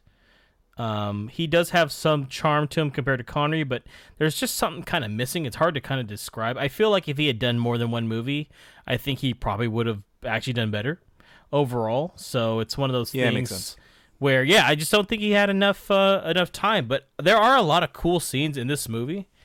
Um, for instance, I, I, I really liked right off the bat where you know he supposedly quits and he he goes back through his um his drawer and he's looking at all these old items and it's all from the older movies and they start playing the music like he sees the knife from um Honey Rider and they start playing the Mango song from that one and he has the device uh the fucking watch with the string in it from from Russia with Love and Yeah. then he has the device from Thunderball 2. I was like, "Oh, that's cool." Um first time and only time they really show Bond fall for someone truthfully and quote unquote fall in love. And it's one of those things where I think this is the only Bond that really, before the newer ones, I'd say, that shows his like emotions actually, which is Yeah, you know. but I didn't really buy it. Yeah, I mean, it's still He one of didn't those. sell it that well. It's one of those things. I will say that the montage sequence is a little too much. You know, it's like okay, I get it. I do like that they make uh, even like little quirks about like trying to be like, hey, this is the same guy, and but in a way they kind of call out like uh in the beginning sequence he says like uh the other guy didn't have it this bad. He's he's he's directly relate uh, referencing Sean Connery, which is uh pretty out there. You know, Kind of meta. um, yeah, Very meta.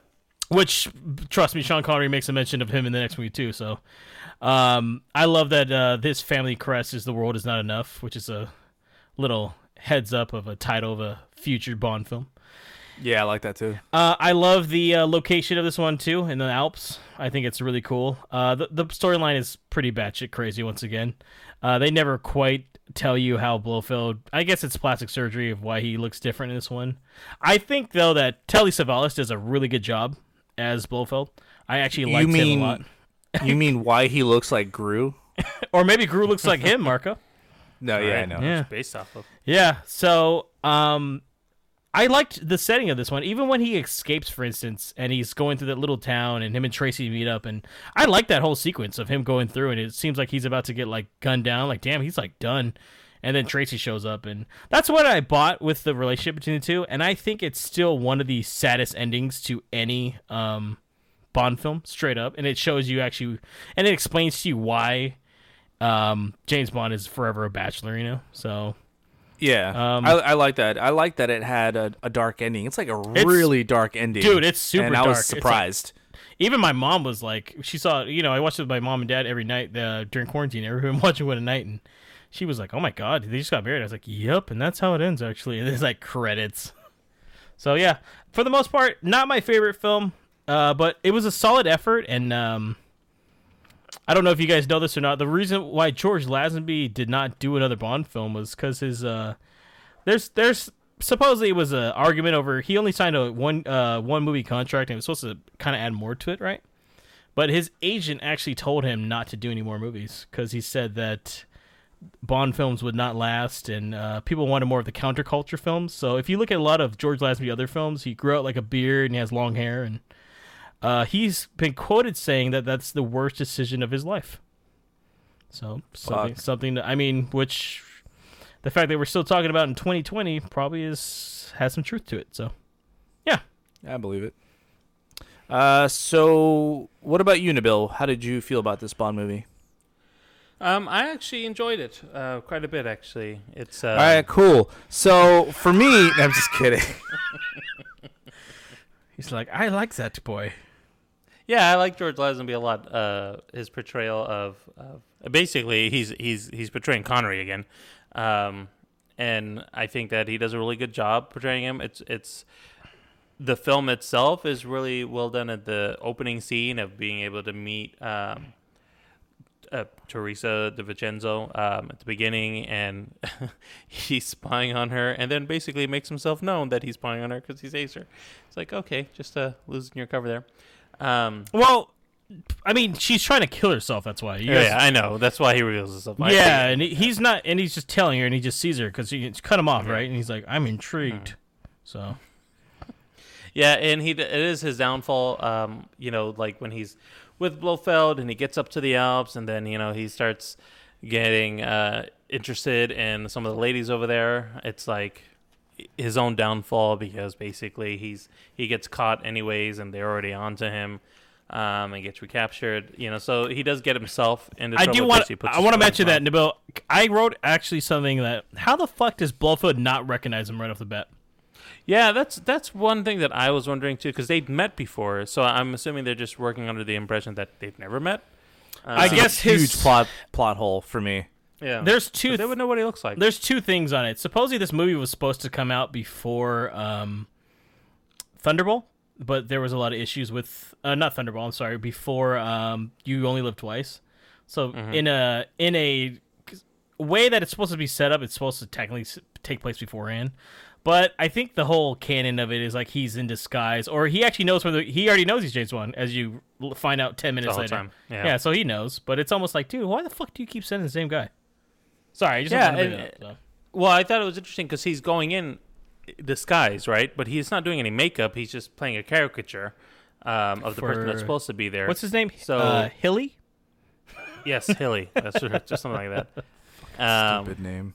And and so I, he actually, I think I know it's all dubbed voice, but he does a really good job as far as mannerisms and everything. Um, but it's just funny because that's him being uh, undercover, and yet, you know, so Blofeld apparently already knows. He must he must know um, ahead of time.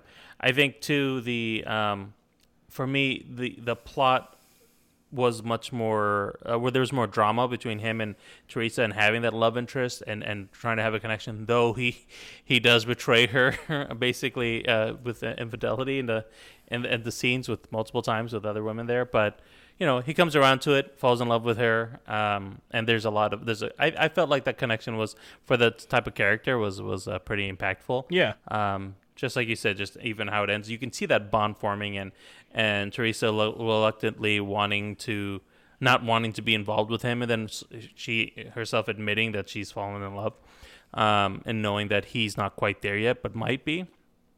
You know, over time. Yeah, she So mentions thought that, That, yeah. that was a good. Time. Yeah, I thought that was a good dynamic. Just just that whole idea of like knowing that he's a bachelor and a playboy, and he's got his own world, and yet for some reason she's intrigued and wants to be with him, and you know maybe he'll come that way, maybe he won't. Um, I thought that was a good a plot point in, in general, and yes, the ending is very sad uh, on what happens. Um, I, I think the scenes of, like you said, James, the race uh, in in Switzerland down, you know, from the little villages that are going through is really cool. Yeah. The, the the skiing down the mountain, getting chased over there was really cool. The avalanche, like those scenes were really awesome and very epic to go through. I will say the Um, ski thing I think goes on a little too long.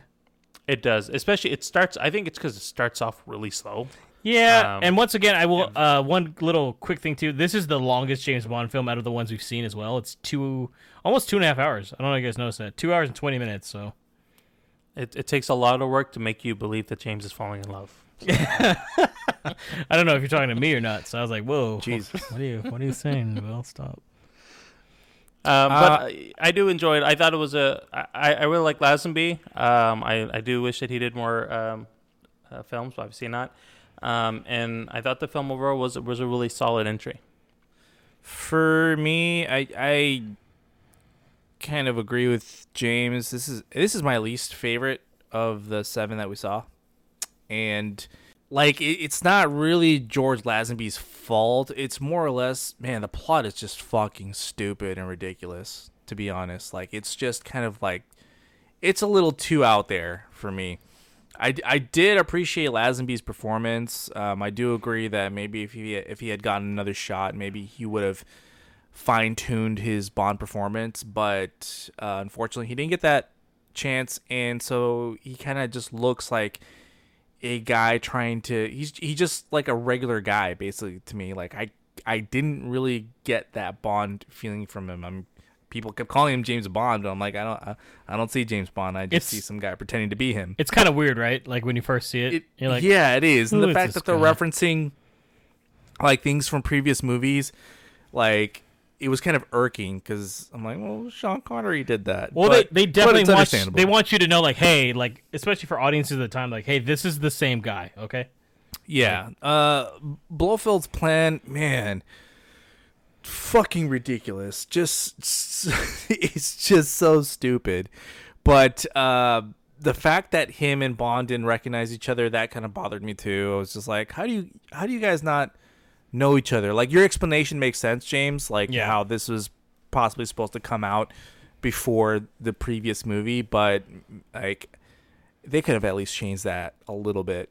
Oh yeah, dude. Um, I do think that the movie goes a little too long. Uh, two, two hours and 22 minutes. I was like, man, it could have cut out like 20, 30 minutes of the shit. uh, I did like all the scenes in the Alps. I thought that that was just very beautiful, great shots.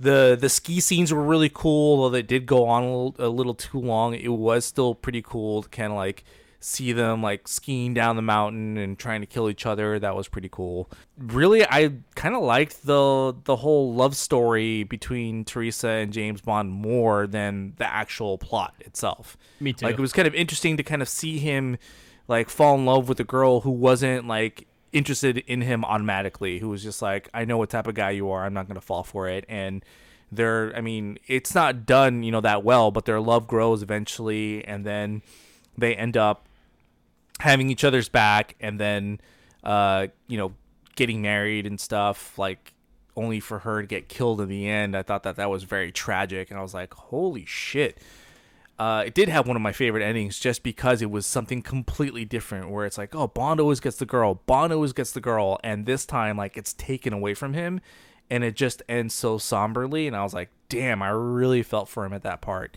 um, when the helicopters are attacking uh, Blofeld's uh, base, I thought that was pretty cool too. Where like her father, just Teresa's father, just shows up with a gang of helicopters and they're just like shooting missiles and stuff. I thought that was pretty cool. So um, overall, it wasn't really like the best Bond movie, um, and it's probably like dead last on my list For now. For now. Oh, they get worse. All right, guys, let's move on to the last film here 1971's Diamonds Are Forever. You've been waiting for him. Asking for him. Now he's here. Who are you? My name is Bond. James Bond.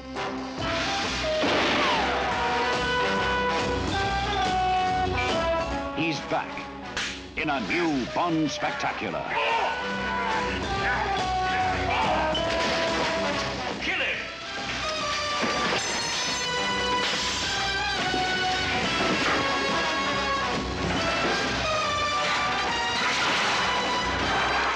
To hell, Blofeld.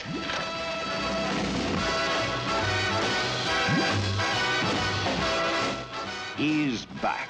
Good evening. And we're back to what great movies are all about. So, guys, this is uh, the lowest one out of all of them, Rotten Tomato wise, 66% of Rotten Tomatoes. A diamond smuggling investigation leads James Bond to Las Vegas, where he uncovers an evil plot involving a rich business tycoon. This is directed by Guy Hamilton. He previously did Goldfinger, and he will uh, be on our next marathon. He does Live and Let Die in 1973 and The Man with the Golden Gun in 74. Sean Connery returns here, and he's a bit older, age 41 this time. Our main Bond girl is Jill St. John as Tiffany Case. And our villains this time around is Ernest Gray as Ernst Stavro Blofeld. That's a fourth guy to play him if you're uh, holding on to your, uh, I guess, uh, keeping a tally here. But strangely enough, this is the last time we will see Blofeld until 2015, for the most part. Uh, this stars Lana Wood as Plenty O'Toole, Putter Smith as Mr. Kidd, Bruce Glover as Mr. Wint, Norman Burton as Felix Leiter. Once again, that's a fourth guy to play Felix. Still can't keep him down. And then Desmond Llewelyn as uh, comes back as Q, Bernard Lee, and uh, comes back as M, and Lois Maxwell returns as Miss Moneypenny. What's the villain trying to do here? The villain is using a space weapons platform attached to a laser satellite and magnified by diamonds to target nuclear stockpiles of countries who have refused to pay him. How does Bond save the day? Bond smashes Blofeld's mini sub against the control room of his lair, disabling the satellite and causing severe damage to the lair. oh man. Yeah. So, uh, Nabil, what did you think of the last official canon uh, Sean Connery film here? You know, uh, funny enough, I actually enjoyed this film. Really? Yeah, I thought I thought it was entertaining. Uh, I liked the, I, I, kind I the plot was a bit much, Yeah, sure, but uh, you know, they're at this point they're all just getting a bit wacky. Yeah, Um, you just have to kind of be like, "Fuck it, this is just this Yeah. is corny as fuck." So let's just roll with it. Exactly. Um, I thought, you know, definitely from a production standpoint, they just the quality of, of you know, you can tell the era changes over, especially uh, from In Her Majesty's Service to now the 70s, with Mhm. Diamonds Are Forever. Yeah. You could just see the change over 60s, 70s. Like, it, it just looks different. Um, Vegas. The, yeah, Vegas. There, in a, the, uh, there was a cool little car chase scene. I like that. I like the um, kind of spin on you know bringing more involved with the Americans in this and and changing that up. Uh, you could tell that Connery is is a bit older. Um, Mm-hmm. Not that he's you know looks that much different, but it's supposed to be an older Bond as well. Yeah. Um, the the whole plot point with uh, Tiffany Case, you know, Jill St. John, it was what was he there for really? She was just kind of in the between. They don't really do much with Mr. Kidd and Mr. Wint. I think they're just kind of in the background doing some stuff, which I feel like there was a lost opportunity there. I, I, it didn't seem as strong um, of a character use as they were building them up to be, um, especially near the end. But um, I think w- one of the like a surprising part for me, and I'd forgotten about it, was one of the scenes uh, initially where he gets put into the coffin. Um, I forgot that the whole scene uh, happens, and I'm like, my Yeah. God, what are they gonna do with him? You know, like how's he gonna get out of it? And they're like, oh, where are the diamonds? And he basically had leverage throughout the rest of the film because nobody knew where they were. um, so I thought that was an interesting plot point because he actually was able to. They, they had no problem killing him off, but he had something of worth now, and so that was kind of in the, in the same guise of as of uh, uh, Goldfinger, where he's you know doesn't really care about him. They're moving on. Yeah. Um, Yeah. This is kind of that same setup, you know, where they would have just been done with Bond and moved on as well, but he he has a, a reason of staying on. Um, some good scene at the bat- beginning with the the, the f- fighting with the the real character he's supposed to be playing. Um, where he or he's pretending to be where they fight in the elevator was pretty cool. Um, you could see that Connery was very comfortable coming back into the role and, and with his fighting and everything, his style. Um, I, I I'd never seen. I mean, he was really good early on too, but he just seemed so much more confident in the role in this film, just being in and coming in as a veteran and saying, "I know what I got to do," and taking it over. And I thought I really liked Connery's Bond in this overall. He still had the quips, he had the one-liners, he did all the same things, but there was just a a, a bit of more confidence than there was in where he he left off of and where you only live twice. So I thought it was a really good kind of way for him to end his arc was with in this film. Nice. Uh, what about you, Marco? Um, I, I agree with what Nabil said. You know, for the most part, uh, Sean Connery coming back as a veteran of the character James Bond, he just has that swagger, man, and he just knows how to pull off the character so well because of his experience. I liked how they give him another chance to go toe to toe with uh, Blofeld again, even though it's a different actor once again. The whole plot involving like diamonds for a giant laser, I thought, you know, just when I thought it couldn't get any crazier, I'm like, fuck, here we go again. I thought that was kind of silly, but it still worked. I did like uh, the characters of uh, Mr. Kidd and Mr. Wint. I do agree. I wish they would have been used more. It would have been cool to see Bond like interact with them more because they were just so like kind of menacing in the way they were, just so like psychotic. They were just like these two sociopaths who just in, you could tell they just enjoyed like killing people. Yep. You know, just off the bat by first killing off the dude with the scorpion and then going off from there. The uh the main Bond girl, uh Jill St. John is Tiffany Case. Um she did pretty good. I mean, she was just I mean, she's just a Bond girl, you know, she's there, I guess, for the most part. Um to me I I still like Domino as like the better of all the Bond girls. You know, she's the most memorable one for me. All the rest of them are kind of forgettable. The uh, the action sequences weren't that bad. The the the scene where he is about to get burned alive, I did like that. I thought that was really intense and be I mean because it's my first time ever seeing this movie, I'm really like how the fuck are they going to get him out of here? He's like in an incinerator. There's like there's no way out. Well, what's going to happen? And it's just because they, they want their money. They're like where are the diamonds? Yeah, I, thought that was, kind of funny. I was like saved by greed. Um the fact that it takes place in Vegas, um, I thought was kind of different. Um, I like the whole car chase scene with the cops, where he's just kind of leading them around and making them crash. Kind of reminded me a little bit of the Blues Brothers when they're doing that, but um, he's just like so like crafty in the way he's maneuvering in a parking lot and just making all these cops just crash on other cars. Yeah, I like and that. then he That's cool. he does yeah. the jump and then uh, the other car, the cop car tries to do it and just ends up crashing. So I will mention though Um, he he does make the car go sideways at one point, and I was like, oh, Yeah. okay. I was about to say uh, the two wheel motion was probably my favorite part of the movie. I'm like, oh shit, he's two wheel motioning it. All right, I, I see you. Overall, um, I did enjoy it better than uh, the Lazenby one. I mean, no offense to George Lazenby, I know he tried, but uh, it was just nice to kind of see Sean Connery come back and just finish off the series and go off against uh, his arch nemesis one more time. Nice. Um, I I don't really agree with you guys on this one. Actually, Okay, never mind. There, there's, there's, there's one more thing I, I liked when, uh, when Blofeld, Blo- Blofeld's getting into, into the mini sub.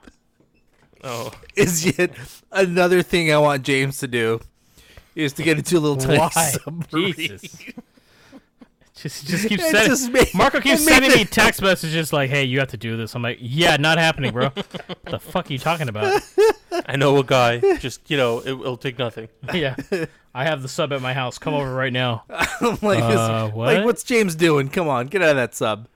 Um, the fact that he makes uh, Blofeld crash against his control room, I thought was kind of hilarious. But yeah, that's my last comment.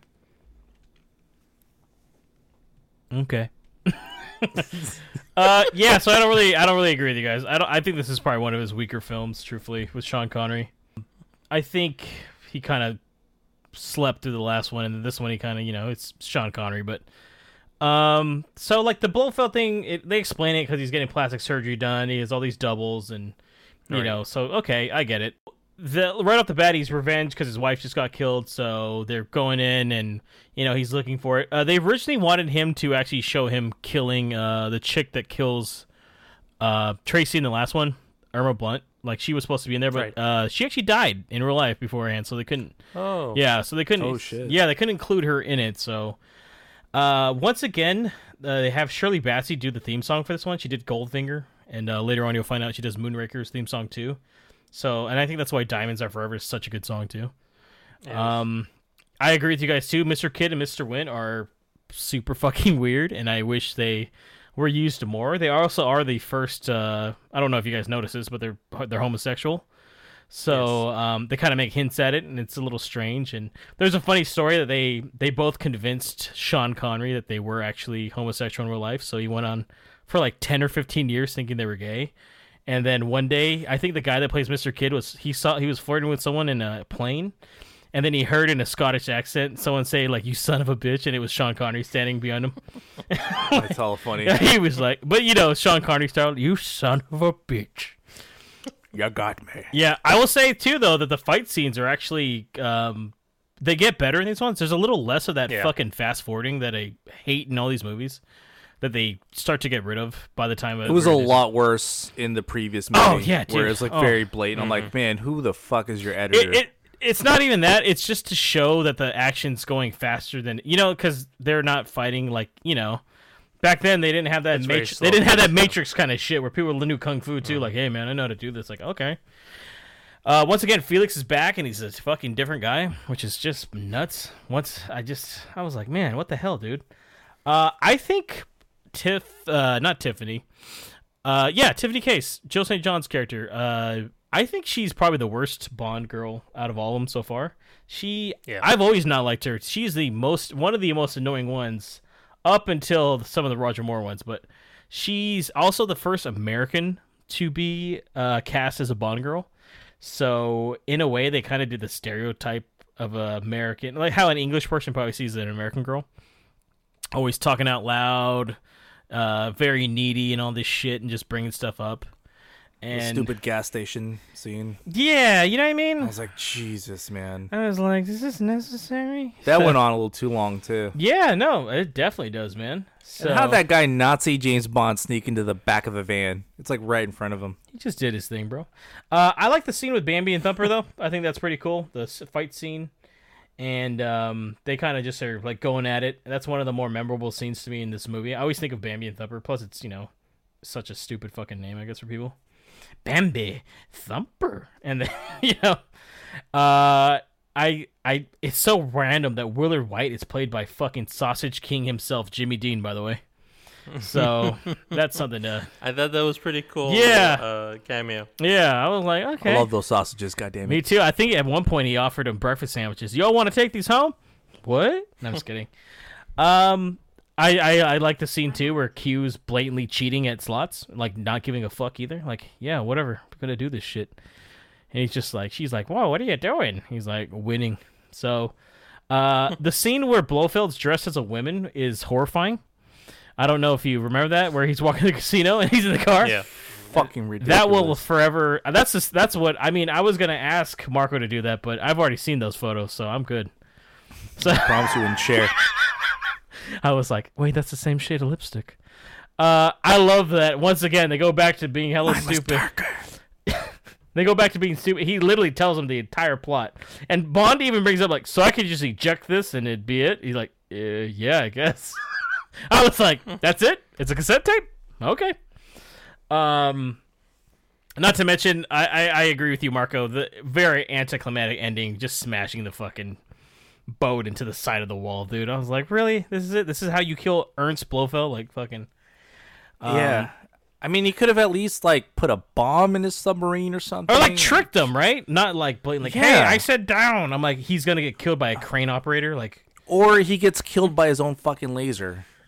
That would have been cool too. But I mean, once again, uh, one thing I'm going to mention to you guys, some more behind the scenes stuff. To you guys, the last movie did so poor in the United States that a lot of the focus of this film is in America, as you can tell. So they're in Las Vegas. Yeah. They did a huge deal with Ford to get uh, American cars to use in this one. Uh, and they also paid Sean Connery uh, something like $1.25 million or something like that, which at the time was insane. So because of that, the plot suffers in this movie. The effects Damn. suffered, and they look fucking terrible at times. And I think it just got kind of a mess up, and that's why they. I mean, Sean Connery signed on for two more films. He was supposed to do another film after this, but they. I think they canceled his contract, uh, and went with Roger Moore instead because he was probably cheaper and willing to negotiate a contract better. And um, I'll say this though, at the end though, Mr. Kidd dies fucking terribly, which is hilarious but also horrifying because he catches on fire. I was like, oh my god, dude. And then Mr. Wint just goes boom boom because he blows up. Yeah, he falls over and just blows up. I'm like, he has the huh, bomb that's- on him. That's why, remember? So Yeah, But- it's very familiar to another movie we just saw Yeah. recently this year. and it's just it's kind of funny because um, I wish they were more of the main focus outside of just the henchmen. I guess is what I'm getting at. Yep. Because I found Agreed. them more interesting, and it was they seemed actually like really crazy, and I would have loved to see a darker take on shit like that. You know? I would have been fine if they actually did kill Blofeld at the beginning, and then these guys were just like crazy psychopaths. you Yeah, know, and they were the guys thing. like, "Hey, we're gonna we're the people that take over, and we're doing our Yeah. own thing." And I don't know, I, it was kind of a weak ending, I think, in my opinion, with Sean Connery's portrayal. It just, I I like the Vegas look of it all. I just the story once again is just too out there for me. But so, guys, that is our marathon part one of the Sean Con- not Sean Connery, the 007 James Bond marathon from 1962 all the way to 1971. Before I do lead us out to our outro, I do want to ask you guys real quick. Overall, what did you guys did you guys enjoy these for the most part? I mean, it doesn't sound like we saw any that we were like I fucking hated this kind of film. You know, it uh, every one of them seems like at least we enjoyed or saw some part of it what we could take away from it. You know. Yeah, so I think that the films overall that it was very I think the the plots were really strong. I think the characters were iconic. I um I honestly think that they they have uh, aged well in in the general sense of like the idea of, of what Bond is and the spies. I, I think there is some definitely uh, sexist things going on over there, um, and obviously there's some taboo racist things going on as well. Um, so it is very much of the time, and you've got to kind of suspend some of that uh, or, or recognize that um, as it's going through. That you know that's not whether it was acceptable or not. Mhm. Um, you know that's just what was going on. Um, but I will say that Sean Connery did a really great job um, of, of building something of, of a, a legend of this character and, and building a template. And I think, you know, we'll see with the other films, the Roger Moore and Timothy Dalton films, and of course, uh, Pierce Brosnan and Daniel Craig. But you'll see that um, he he's so iconic that everybody's just kind of trying to to live up up to that charm um, that Connery brings, regardless of, of what you might think about the character as a whole. I think Connery definitely, you know, is embodies what uh, what everybody imagines Bond is, and uh, I think the, a lot of these films really were were really well done, but like we were kind of talking about, some of the plots get a bit wacky. Um, they all have their little elements of it where you, it's more the character that you're interested in than the necessarily villain's plot. Um, and there's a lot of plot holes, but um, they're just it, it was it was enjoyable. And again, I liked seeing those Easter eggs um, and being able to connect uh, how the, the films I'm more familiar with in the future um, and where they pulled from in these older films. So um, I thought it was a really good experience overall. Nice. What about you, Marco?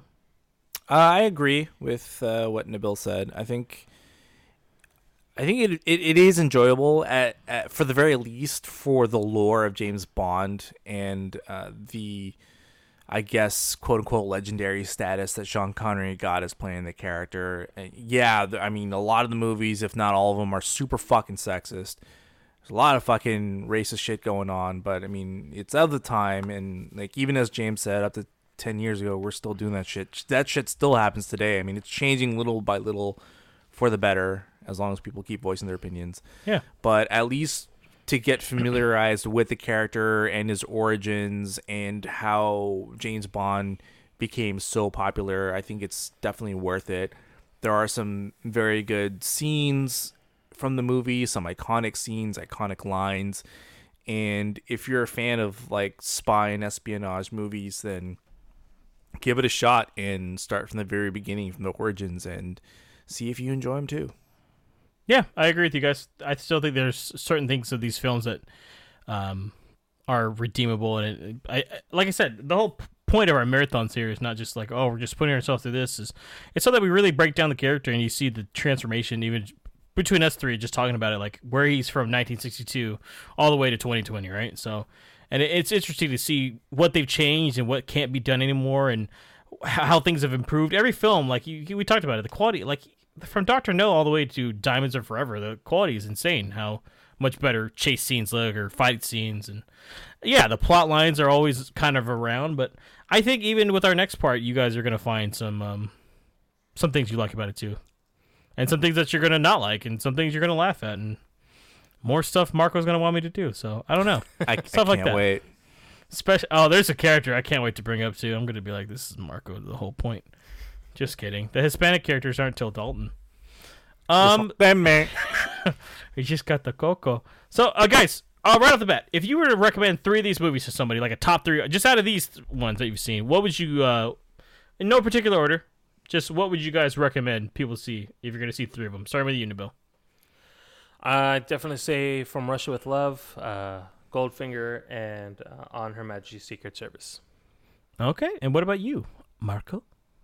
I would say Goldfinger, Thunderball, and Doctor No. Nice. I would say From Russia with Love, Goldfinger, and Thunderball. Those would be my three. So, uh, those just so far. I mean, we're gonna change this. We're gonna be like, hey, what would you do now afterwards? So, Oh, and also uh, The Spy Who Shagged Me. And oh, Gold fuck, Member. wait. Don't forget Goldmember. I wonder if you guys had seen these beforehand, if you would find Austin Powers even funnier. Like, oh my god, I can't believe they're making fun of James Bond. I, I'm tempted to just watch these films now, just the Austin Power films. Well, hold on, hold on. Like I said, we might get to those, so Mm-hmm. don't do them yet, Nabil, and ruin it for yourself. Don't tell me I live my goddamn life. That's what Nabil's trying to tell me. Oh, really? Go fuck. You know what? I'm fucking watching them right now. I don't care. It's 10:30 out here, 11. All right, so that is the end of podcast number 71, the James Bond 007 Marathon Part One. Thank you guys once again for listening, feedbacks, responsive reviews. I know this one's quite a bit longer than the other ones, but thanks for listening all the way to the end. Uh, let them know how they can reach us. Check us out on Facebook, Instagram, or Twitter at Movie Pals Pod. Also, if you use Apple Podcasts, Spotify, SoundCloud, Google Play Music, or iHeartRadio, hit that subscribe button and you'll never miss an episode. Thank you so much. And uh, tune in again, guys. In uh, another two weeks, we're going to be doing episode 72. That will be the 007 James Bond Marathon Part 2. That is all the Roger Moore films from 1973 to 1985. You may be questioning why so long, right?